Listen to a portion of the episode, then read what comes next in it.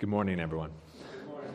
My name is Pastor John, and I'm so glad that you've joined us for worship, whether you're here in the sanctuary, whether you joined us online. Thank you so much for participating in praising God and in hearing from His Word this morning. Well, as you may know, one of probably the way that I like preaching the most is to go through a book of the Bible and to hear what God says. You go through each part. And part of what's nice about that is it means that Scripture, what comes next in the passage, determines what we talk about here on Sunday morning. And part of what's also helpful about that is when it comes to topics that I may personally be tempted to steer away from or not talk about, preaching through a book means that I have to, because it's the next thing that comes. So we're in the Sermon on the Mount, and we're entering a passage of it where Jesus is going to speak particularly about divorce.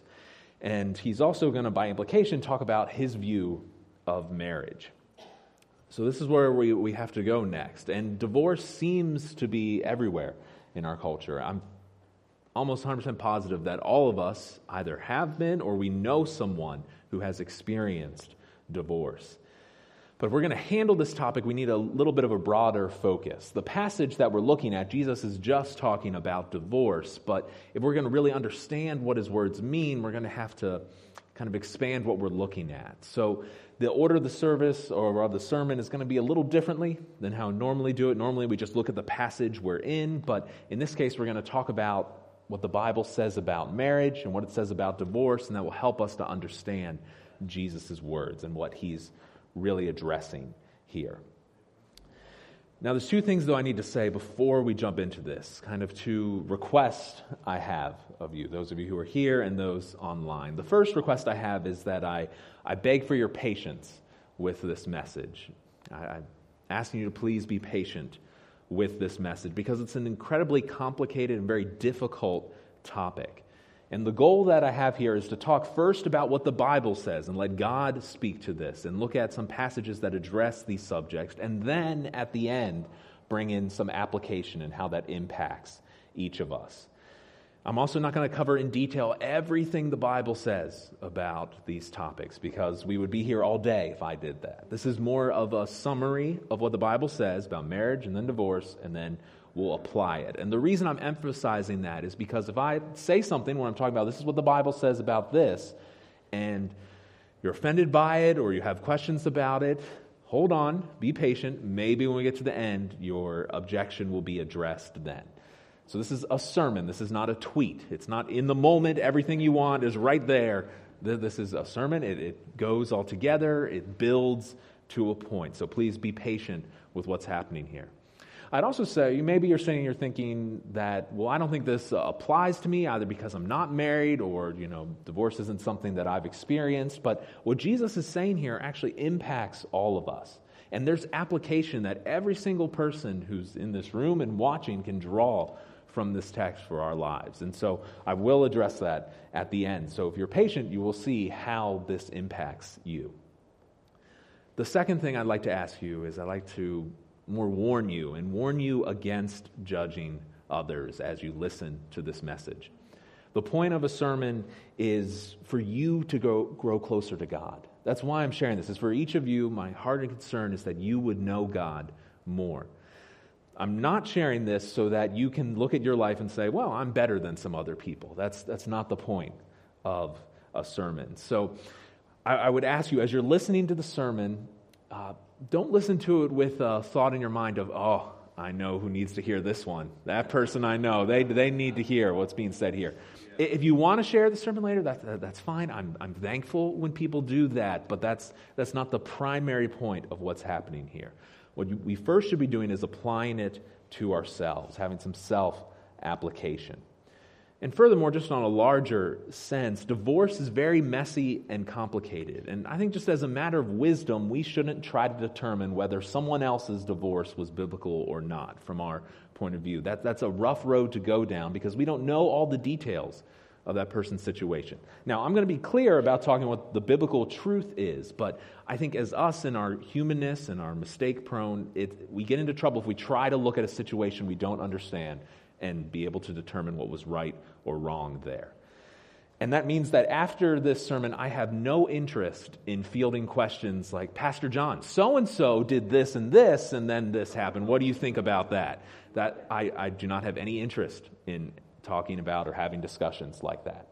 Now, if we talk and there's something personal to you that you're really struggling with wrestling through because it affects you personally and you want to talk about your own experience, we can have that conversation. But again, that's not really what I'm looking for. What I'm really looking for is that we understand marriage and divorce in such a way that helps us to grow closer to the Lord, and that God would comfort and challenge us with Christ's words. And so we would have a greater love, a greater devotion to our Lord and Savior, Jesus Christ. So with those two things in mind, let's pray, and then we'll talk about what the Bible says on these topics. Lord, thank you for this morning. Thank you for the privilege of looking at your word. Thank you that even when we get to things that are difficult or messy, you still give us truth. You still give us your presence. You are still with us, Lord. So I pray that we would see you and see what your intention is for marriage, to see what your thoughts are on divorce. And God, help each of us not to be thinking about others, but to think, how does this impact me? What do I need to do, God, in relation to these topics? God, help us to see how we live and help us to grow closer to you and to grow in our love for you. That's only possible because of the work of your Son, Jesus Christ. I pray, God, that he would increase during this time, and may he get the glory. It's in his name that I pray. Amen.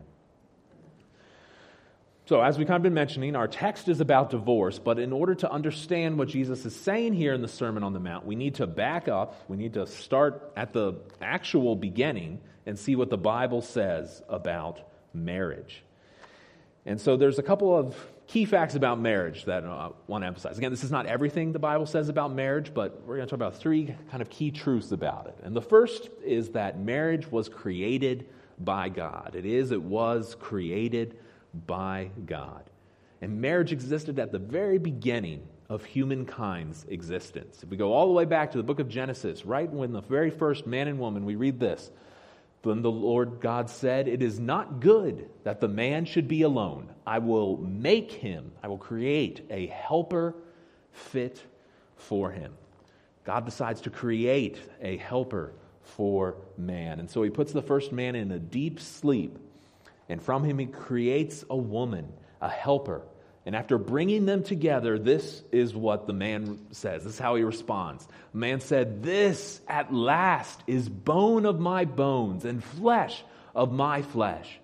She shall be called woman because she was taken out of man."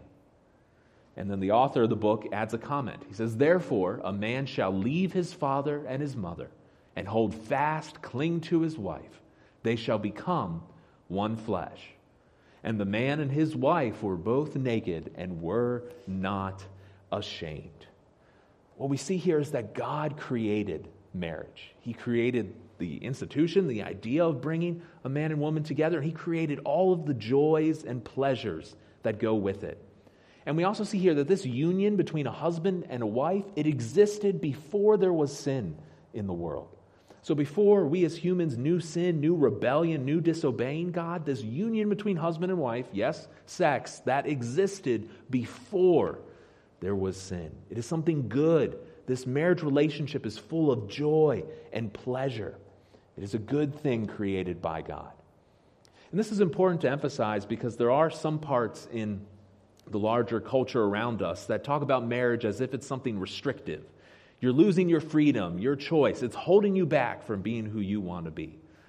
And while that could be true in someone's situation, that's not its intention. It was something created by God to be good. If we look at the book of Proverbs, it says very simply in Proverbs 18, "He who finds a wife finds a good thing and obtains favor from the Lord." Marriage is supposed to be a good and a wonderful blessing from God. It was created by Him. Marriage is also, though, supposed to be a lifelong covenant or commitment, agreement. Marriage is supposed to be a lifelong covenant. We also see this in Scripture. Jesus talks about this in the book of Matthew in chapter 19, 4 through 6. He's answering a question, and he says, have you not read that he who created them from the beginning made them male and female and said, this should look familiar, we just read this, therefore a man shall leave his father and his mother and hold fast to his wife, and the two shall become one flesh? And Jesus explains, so they are no longer two, but one flesh.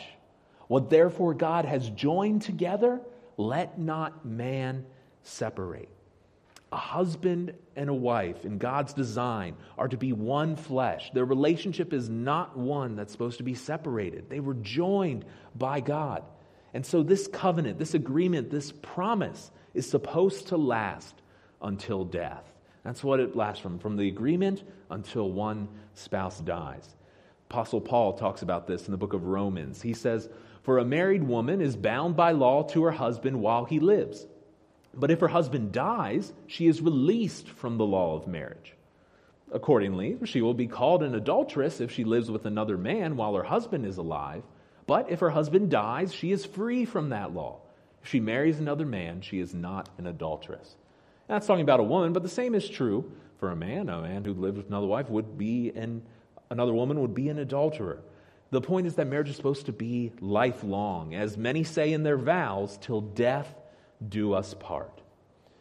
So marriage is not something that lasts forever, but it is something that should last at least one spouse's lifetime. In a marriage, couples are making a binding agreement before God that to one another they will show love no matter what. And that's important. The agreement is that they are going to show love to one another, because feelings of love may come and go. Our feelings can change by the day, by the hour, by the minute. But what marriage is supposed to be is a commitment that I'm going to show love to this person throughout the rest of my life. I'm going to show actions of love and faithfulness. This is God's intention for what marriage is supposed to be. One scholar, D.A. Carson, said, initially, at the beginning, when God created it, all divorce was inconceivable. When God made men and women, no allowance was made for it. That was his design. In the garden, before sin, that was his purpose, that marriage should last for a lifetime. It's not intended to be something that stops. It's not something we grow out of. It's something we grow deeper into, learning more about another person and learning more about God's love for us. You might say, well, what does God's love for us have to do with marriage? Well, another truth Scripture tells us about marriage is that it really is a picture of Jesus and the church. Marriage is really a picture of the relationship between Jesus and the church, every single person who has a relationship with him. This is what marriage is really about. It's more than just an agreement, a covenant between two people. It's also a picture of something bigger. One of my favorite passages in the Bible is Ephesians 5, because it talks about daily life, but it also talks about the great mysteries that are all around us, the great truth of what God's doing in the world.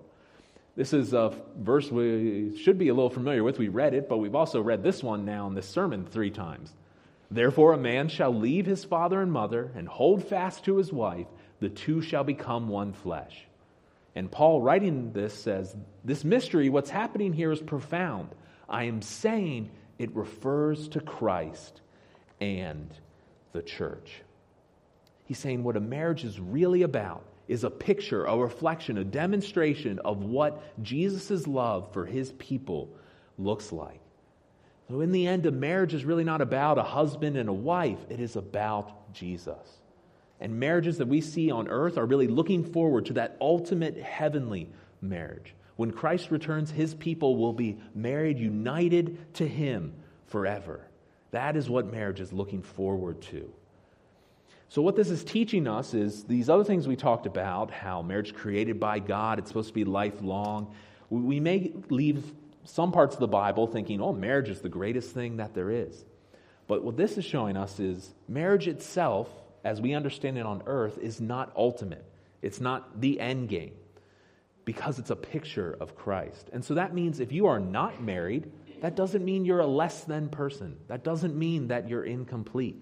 If you're not married, it means, and you're a believer, it means you're looking forward to your wedding to Christ. You're engaged to him. You're looking forward to being united with him. And that's still good. That is wonderful.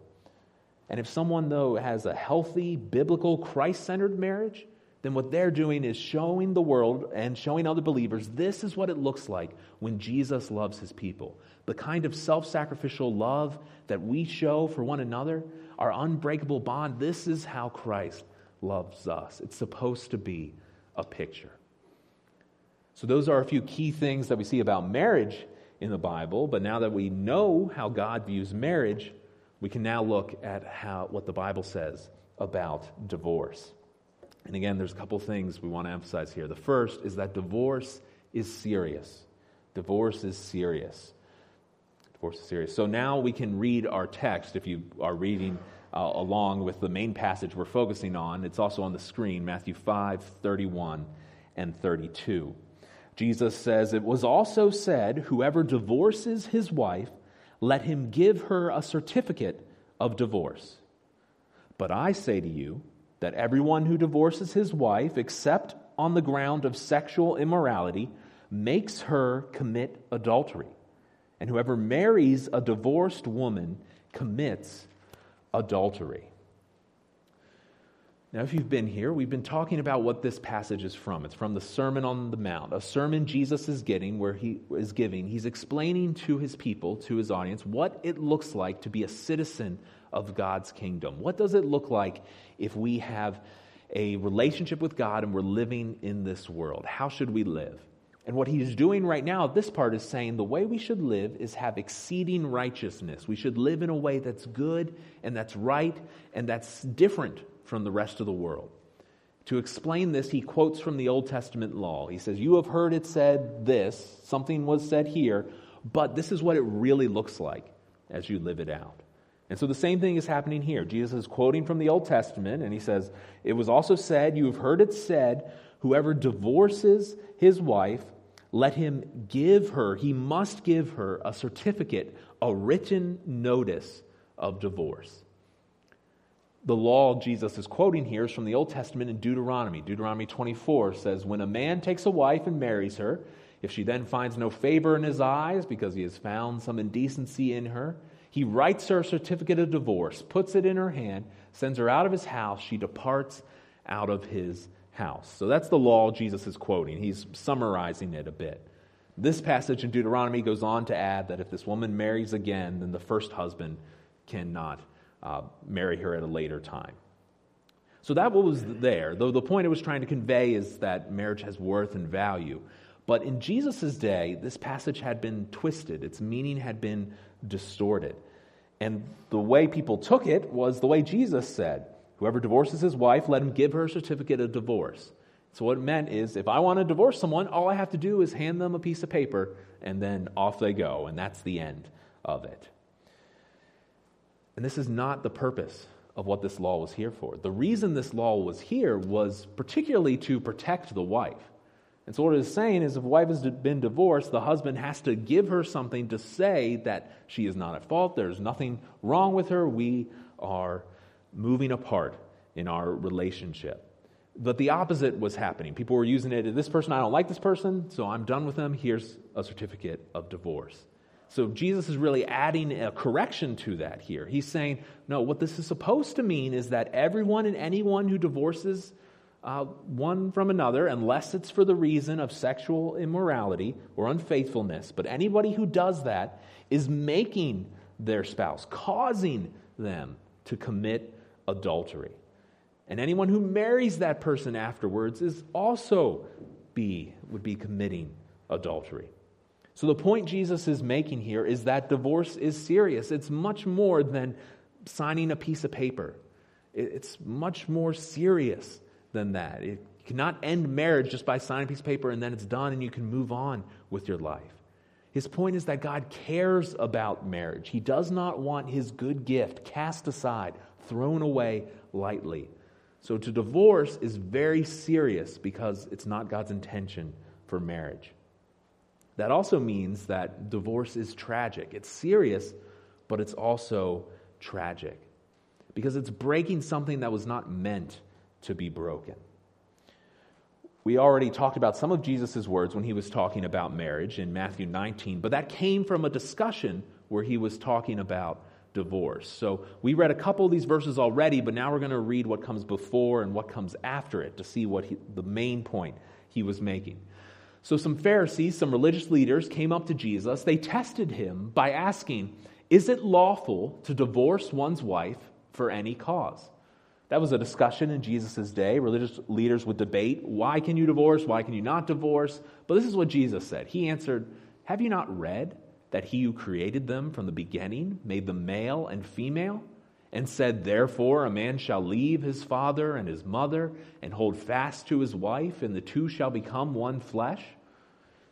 So Jesus' point is they are no longer two, but they are one flesh.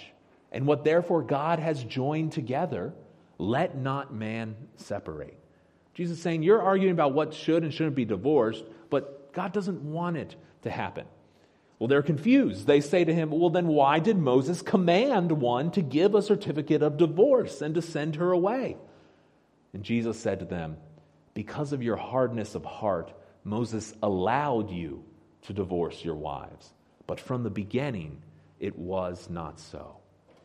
Now, I took some time to kind of italicize, emphasize some words there. I think we're seeing the difference of what Jesus is trying to convey in this passage. He's saying that it wasn't that Moses commanded you to divorce. It's that Moses allowed in certain circumstances. And that's why he talks about a certificate of divorce.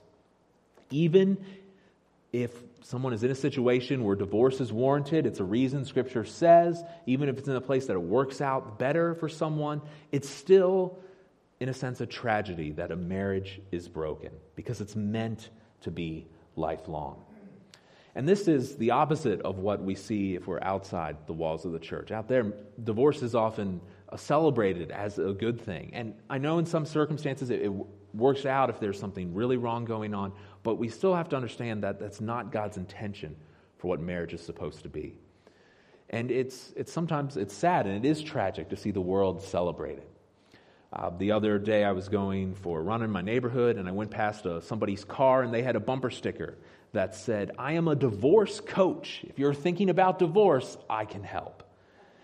Now, I'm not judging or looking down on that person. I don't know their full story. I don't know what led them to be there. But what just struck me as tragic is that someone can make a living helping other people to divorce. And again, we'll talk about scriptural reasons where that may be appropriate. I'm not saying it's wrong. It's just there are many people who make a living over something that's not God's intention or purpose for the world. And the fact that that happens is sad. It's tragic. And the impact of divorce around us is something we can see very clearly. Sometimes when we're in the church, we mourn over sexual immorality that we don't understand, that we see in our larger culture, whether it's issues of pornography or homosexuality or things we may say, oh, that's wrong. Why is that happening? But in many ways, those things are a direct result of our failure to consistently model God's design for marriage. If we're not modeling the faithfulness, purity, self-sacrificial love that Jesus intends for marriage, why are we surprised when we see people not living that way in the world around us? They don't know Jesus, and if they can't see Jesus in our relationships, then where will they see it? This is also why there's a lot of confusion in the culture about what exactly sex is. God's design, his purpose for sex, is it's supposed to be within a marriage relationship. It's supposed to be where someone is able to experience that physical pleasure and that emotional connection that we were made for. That's where it's supposed to be. But if that circumstance is not there, then we shouldn't be surprised at sexual confusion. So divorce, even when it may be necessary, is a tragedy because it's not God's design. Now, Scripture does talk about circumstances where, I want to use Jesus' words here, where divorce is allowed. There are circumstances where divorce is allowed in Scripture. But Scripture only gives us two biblical reasons. And I will talk about other things, but the Bible gives us two biblical reasons for divorce.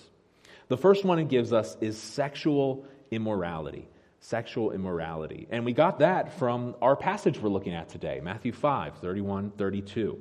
It talks about the sexual immorality or unfaithfulness. So let's look at it one more time. It says, it was also said, whoever divorces his wife, let him give her a certificate of divorce. And Jesus says, but I say to you that everyone who divorces his wife, except on the ground of sexual immorality, makes her commit adultery. So it's here, it's except on the ground of sexual immorality.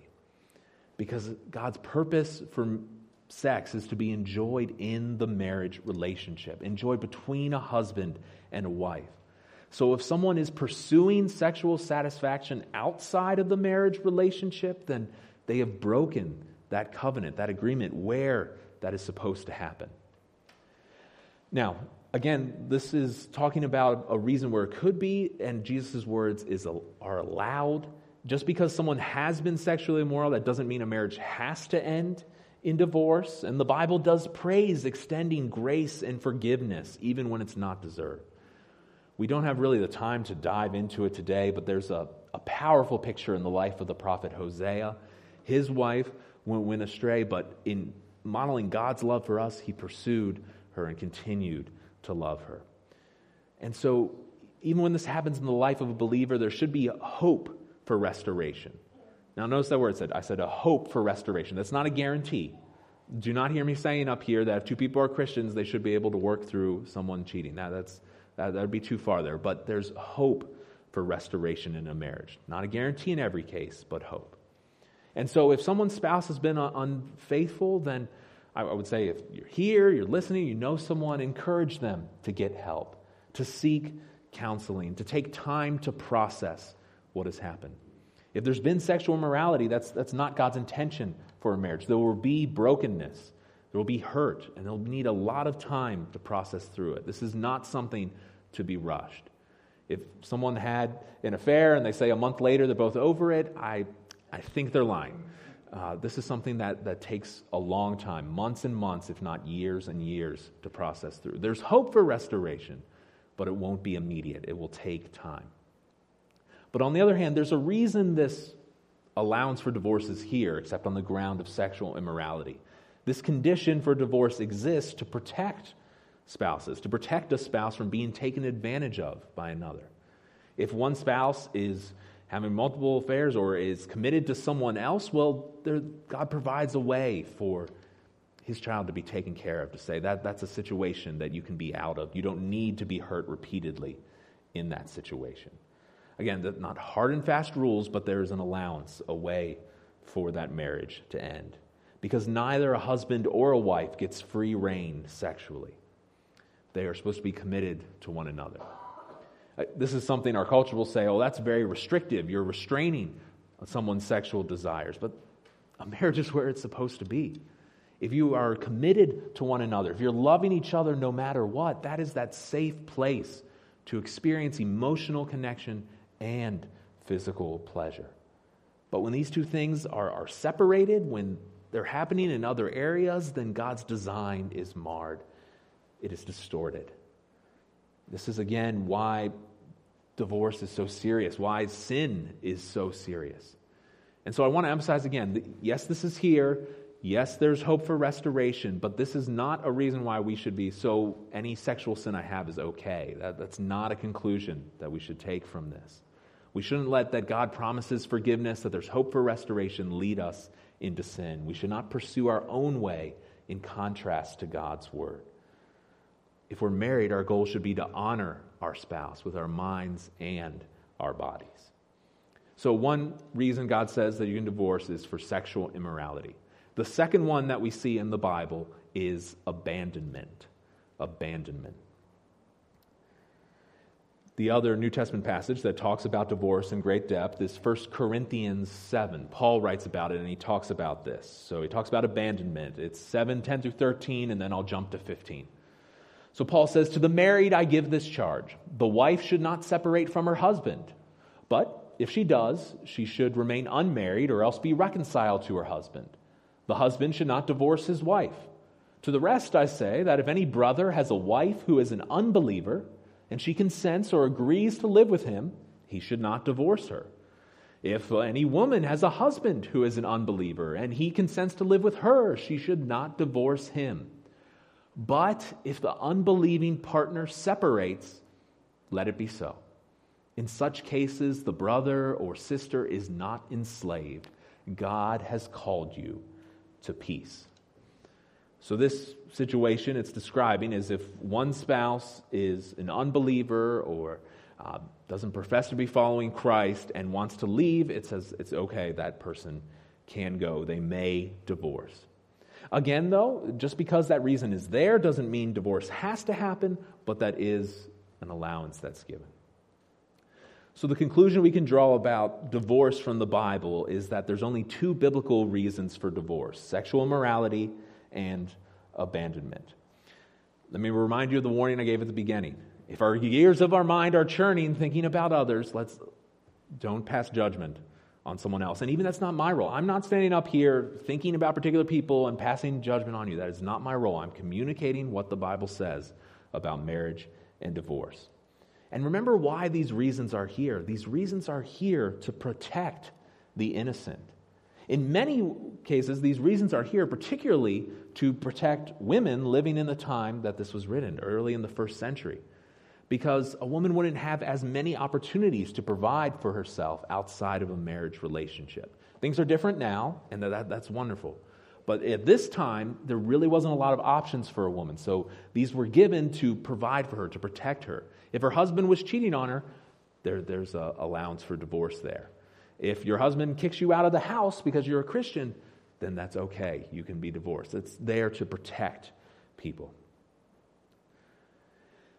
Now, before we move on with the sermon, I need to take a little sidebar or a rabbit trail. Because if we're thinking particularly in the 21st century, there may be one reason for divorce that may come through our mind that wasn't listed there, that wasn't specifically talked about in terms of sexual morality or abandonment. We may think, why is there no mention here of abuse, of domestic violence, or something like that? Why is that not mentioned in Scripture? Well, the truth is God does hate all forms of abuse, whether it's physical, emotional, or sexual. Abuse is not okay in any way, shape, or form in God's eyes. We get that from Scripture by just reading how every person has been created in the image of God. If we've been made in God's image, He desires what is best for us. He gives us unique value and dignity. And if someone is suffering, God desires for that suffering to end. And God is a God of justice. He brings justice to every situation. We may not see it on this side of eternity, but He does. In the Old Testament, He talks about judgment, an eye for an eye. God cares. He wants to bring relief. He desires to. So yes, that's not specifically talked about here, and it hasn't been talked about very often throughout the history of the church. And it probably should have been. It should have been. So what some scholars do looking at this or thinking about it, they may look particularly at this 1 Corinthians 7 passage, and they may make the argument that if one spouse is abusing another, then they have abandoned their spouse in the way 1 Corinthians is describing. Particularly if someone claims to be a Christian and they abuse their spouse, well, then they're not reflecting Christ's love at all. And so what someone may do in that circumstance, or a church may do, is they may approach that individual after making sure that the spouse who's been abused is safe. They may approach that individual and say, this is a sin. This is something you need to repent and turn away from. And if the person refuses to do that after a few people come to them, after the church itself addresses it, then the church would excommunicate that person. And all that means is the church is saying, we don't recognize you as a believer. You may say you are, but your life doesn't live it out. We can't affirm that you are a follower of Jesus Christ. And at that point, you could say, well, the church recognizes them as an unbeliever. They have abandoned their spouse. That's an occasion where divorce may come in. Again, these issues are extremely complicated. They require much thought and prayer. I'm not up here laying down hard and fast rules for every single situation.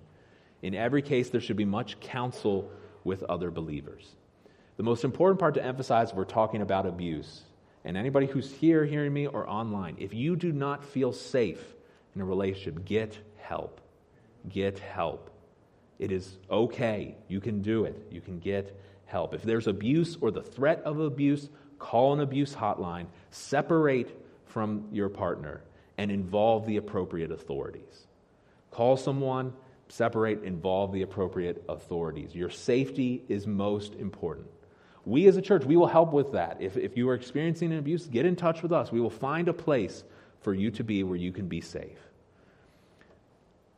It's difficult to speak about what the relationship may look like down the road. Maybe restoration could come to a situation with abuse. Maybe the person who was the abuser will recognize their sin, repent of it truly, and be changed from the inside out. Maybe that will happen. But in the immediate, we need to talk about safety first. Safety for the person who's been abused. Sometimes we may have passages in our mind and we may be saying, oh, well, there shouldn't be a divorce. Let's get people safe. And then we'll have that conversation about what should or shouldn't happen.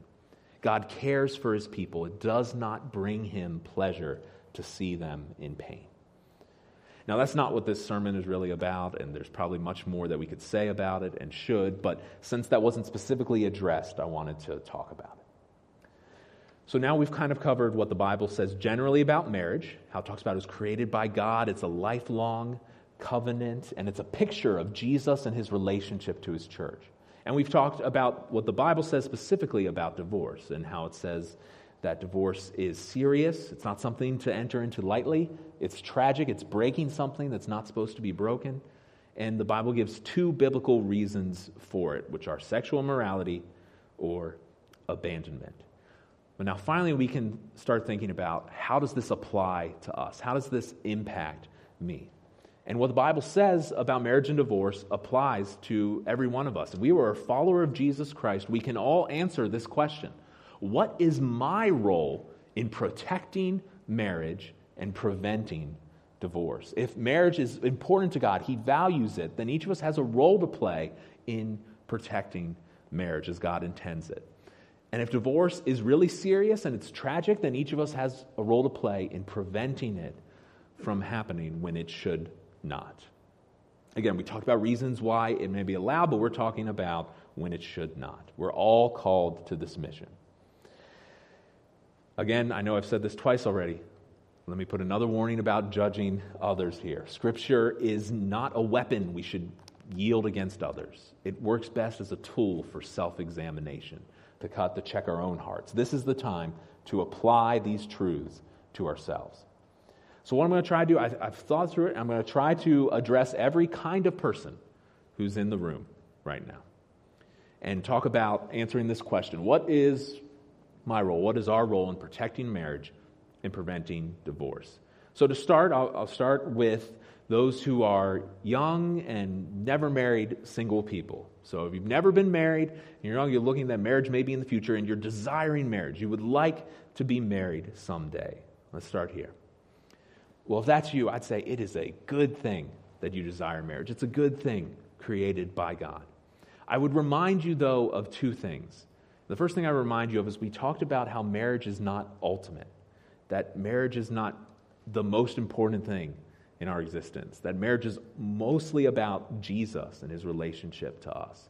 So I know you want it, but don't make it the most important thing in your life. The second thing I will say to you, if you're someone who's desiring marriage or looking to be married someday, is we talked a lot about divorce. There's a reason why divorce is common in our world. That reason is that marriage is hard. It's difficult. It's two sinful people being put together, and they see each other in all their sinfulness. There's nothing that they can hide from one another. And that makes it hard. Marriage is hard. And so if you're looking forward to marriage, I'll be happy when I'm married and everything will be wonderful, then marriage is not going to solve all your problems. And if you think it will, you're setting yourself up for disappointment. So it's a good thing you desire marriage. Remember, it's not ultimate, and it will be hard. You shouldn't rush into it if you're not ready. Divorce is very serious. Pray, think carefully before you marry someone because it's meant to be a lifelong commitment. You're committing to love that person. So some young people may be there, but some of you may be young, never married. You may also be in a position where you're not really thinking about marriage. You're in a place, I don't really want to think about marriage right now. And we talked about marriage is not the most important thing. You don't have to. So do not hear me saying that you have to think about it. All I will say, though, is I would think about your reasons why you are not thinking about it. If it's because you are passionate about serving God in this moment with where you are in life right now, that is wonderful. That is wonderful. I would encourage you to continue doing that. But sometimes it may be you may have seen hard marriages. Maybe your parents had a difficult marriage. Maybe they divorced, or maybe you know others, and it just seems too hard, too much for you, and you'd rather not think about it or not take that risk. And even though it's hard, it is a good thing. It is something worth pursuing if God gives you that desire. If he's called you otherwise to serve him with your life as just yourself and long for the day you're not united to Jesus in marriage, then do that. But it is also worth pursuing if you want to pursue it on this side of eternity. The next group of people I talk to is those who also aren't married, so those who are single. Either you're at a place where you're no longer thinking about marriage, or maybe you've been widowed, or something else has happened, but you're in a place in your life, it's just you, and you really doubt that you'll get married again. You may say, Pastor John, that didn't happen to me, or that already happened to me, that part of my life is over, what does any of this have to do with me? Well, I realize you're not married, but you still have a role to play in God's church, and particularly as it relates to marriage and divorce. And one of the primary roles you can play is to pray for the marriages in our church, to pray for husbands and wives together, because it's so difficult, because divorce is so common. Pray that husbands and wives would remain committed to one another. You can also take time to support and encourage couples. If you see a couple that may be struggling or going through a difficult time, pray for them, support them, try to encourage them any way you can. That's the wonderful thing about being a church family, is we're able to encourage one another. So that was what I would say. If you're in that place where you don't think you'll be married or married again, pray and for one another and support couples. So now let's talk about people who are married. How should we think through this? Well, let's say that you're in a marriage and it's difficult. It's struggling. If you were to put it nicely, you'd say you were unhappily married. If you were to put it harshly, you may use some other words. So your marriage is struggling. Perhaps you argue a lot. Perhaps you wonder, is this even worth it? Is it even worth trying to stay married? Let me assure you, from what we talk about in Scripture, it is. It is worth it. It is worth it to persevere through the hard times, to model Christ's love. Unless it's some of the reasons we talked about earlier in the sermon, unless we're talking about sexual morality or abandonment, it is worth it for you to pursue it. God's desire for your marriage is that it continue and not end in divorce. So I'd encourage you, it may be hard, it may be difficult, but fight for your marriage. Do whatever you can to avoid the tragedy of divorce. There's more pain down that road than there is in fighting through it, in seeking to love one another the way Christ loves us. But what if you're on the other side, and you're married, and you're very happily married, and you rarely, if ever, think about that word divorce or that concept at all? So what does this have to do with you? Maybe, I know these things about marriage, Pastor John, and I'm not thinking about divorce, so I guess this sermon doesn't apply to me today. Well, again, it does. I praise God that you have a happy marriage that honors Him, but you should get more from this message than that you can look at somebody else and sit back and say, yikes, they have a rough marriage. I'm glad I'm not in that situation. If you're in a great situation in marriage, then help someone who is struggling. If you see someone who's struggling in their marriage, train them, teach them, have a conversation with them in a spirit of gentleness and humility about how to help their marriage succeed. I realize it's very hard in the time of coronavirus, but find a way to spend time with them so that you're able to encourage that couple who's struggling. As I was thinking about this, I was reminded of a passage from Titus, particularly talking about women, but the same would be true for men. It says, older women are to be reverent, not slanderers or slaves to much wine. And then it says the older women are to teach what is good, and so train the young women to love their husbands and children. If you have a happy marriage and have for a long time, that's wonderful. Please talk to those of us who are younger, because we could learn from you. Many who are younger couples want to learn from you and from your example. So don't sit back and say, well, man, those young people, they're messing up their marriages today. Well, Invite us over. Show us how you live together. Show us how you interact. And that will help us know how we can have a marriage that lasts as long as yours. If you're still alive, you have the opportunity to show people what a God-honoring marriage looks like. You still have a role to play, and that is the role you can play. We can learn from one another. Invite others to see your relationship. Well, finally, I would like to talk to those who are divorced, who have experienced divorce. So if you've been divorced for what would be one of those, we talked about biblical reasons there. You divorced, it was because of sexual immorality or some type of abandonment. Then I just want to say I'm sorry. I am sorry for your brokenness and that you had to experience that.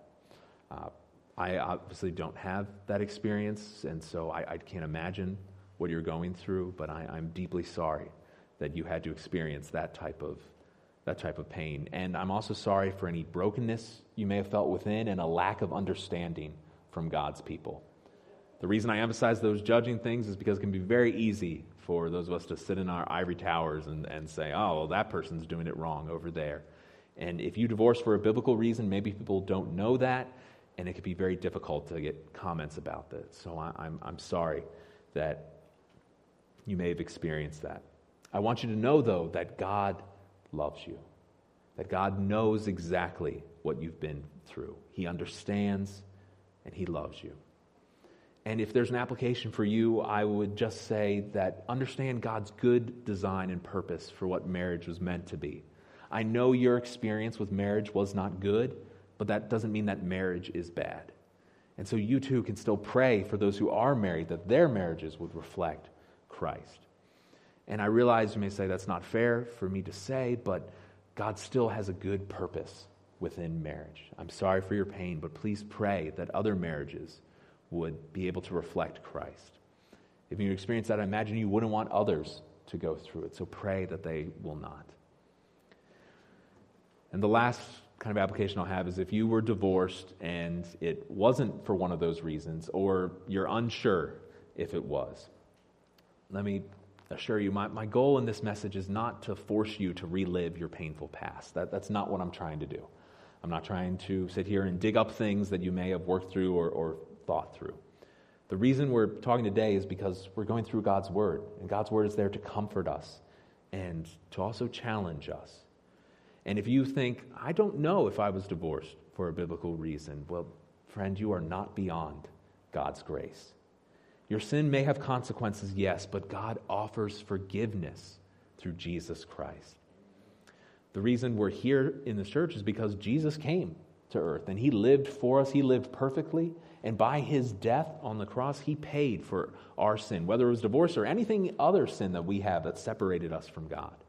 And because He paid for it, we can now have a right relationship with God through Jesus Christ. We can know Him. We can look forward to that ultimate marriage to come. And maybe our earthly marriage didn't work out, but that one will if we know Jesus Christ. And so that hope is available for you. That hope is available for anyone who knows that, yes, my sin has separated me from God. You can turn away from that sin. You can repent, turn away from it, express your trust, call out to God and say, God, I need you to save me and be with me. I can have a conversation with you if you want to know more about that, but that's something any person can do. You can know Jesus Christ. You should know Jesus Christ. If you don't, please talk to someone about that.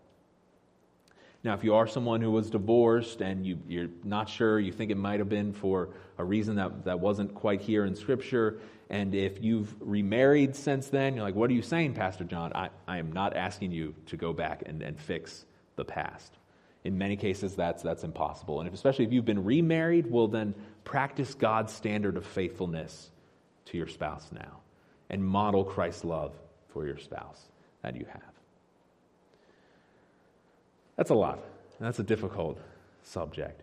And perhaps you're thinking about, Pastor, what about this? Pastor, what about that? Individual cases are going to be complicated. I'm trying to talk in a way that hopefully impacts all of us, and all of us can be able to see what is my role in protecting marriage and preventing divorce. This is something that we all can do together because marriage is in trouble around us. Divorce and far worse sins are common. And there's two things we can do about that. We can either complain about that and say it's a shame culture's going to hell in a handbasket, or we can take seriously what Jesus says about marriage and divorce. Pastor Martin Lloyd-Jones said this. He said, we must start with ourselves. We must start at the beginning. We must observe the law of God in our own personal individual lives. And then only will we be entitled to trust nations and peoples and to expect a different type of conduct and behavior from the world at large. Church, it has to start in here. Until we get it right in here, they'll never get it right out there. And the only way we get it right is being completely surrendered and dependent on Jesus Christ and relying on Him. Not trying to make something work from our stubbornness, but recognizing, God, I need your help in this situation. I need you. Church, my prayer is that we would protect marriage and prevent divorce, because that's God's intention. It's His purpose. It brings Him glory. And He's worthy of that glory and praise.